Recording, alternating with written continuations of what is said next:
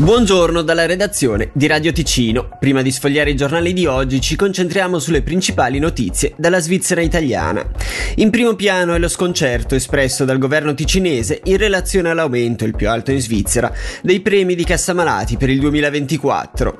Mediamente il rialzo è del 10,5%. Secondo il presidente del Consiglio di Stato Raffaele De Rosa, il sistema è al limite con il ceto medio ancora una volta quello più colpito ed è necessaria immediatamente una riforma totale globale del sistema cassa malati. La popolazione sta già facendo molti sacrifici, questa decisione pesa moltissimo sul bilancio delle famiglie e di numerosi cittadini. Una doppia stangata di questa entità riesce a superare i peggiori scenari immaginabili. Com'è possibile registrare un aumento dei premi di circa il 20% in due anni? Dovrebbe essere sinonimo di un'esplosione dei costi, previsione che non trova però riscontro nell'evoluzione storica recente né in quella di lungo termine. Ritengo che il sistema sia arrivato al suo limite estremo e una riforma totale appare sempre più necessaria ed urgente.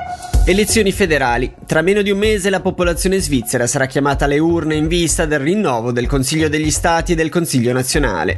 In questi giorni sta infatti avvenendo la distribuzione del materiale di voto anche sul nostro territorio e dunque abbiamo chiesto al cancelliere dello Stato, Arnoldo Coduri, cosa si trova all'interno della busta con il materiale di voto. I cinesi trovano nella busta ufficiale prima la carta di legittimazione di voto, le schede per l'elezione al Consiglio degli Stati e al Consiglio nazionale, una una scheda unica al Consiglio nazionale, un blocchetto con le 34 schede, perché oltre sono 33 liste più la scheda senza intestazione, e poi le buste dove riporre le schede e in aggiunta appunto le, le, guide, le due guide elettorali. Utilizzare se possibile delle penne che scrivono in nero o in blu, se qualcuno non dovesse ricevere il materiale di voto in, entro sabato, rivolgersi alla propria cancelleria comunale.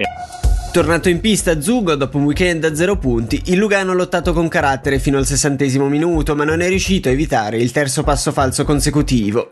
I bianconeri sono stati sconfitti 4-2 alla Bossard Arena.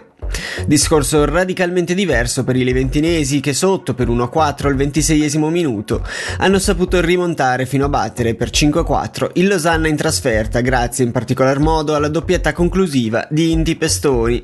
Per quanto riguarda la meteo, oggi dovrebbe essere soleggiato malgrado qualche vellatura ad alta quota, temperature massime in pianura sui 25 gradi.